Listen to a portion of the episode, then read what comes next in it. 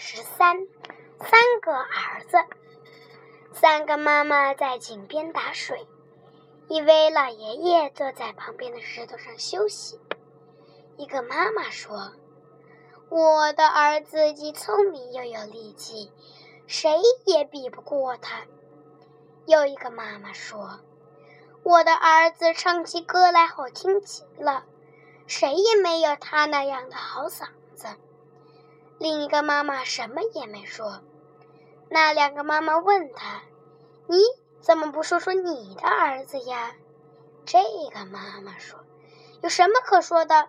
他没有什么特别的地方。”三个妈妈打了水，拎着水桶回家去。老爷爷跟在他们后边，慢慢的走着。一桶水可重啦，水是晃的。三个妈妈走走停停，胳膊都痛了，腰也酸了。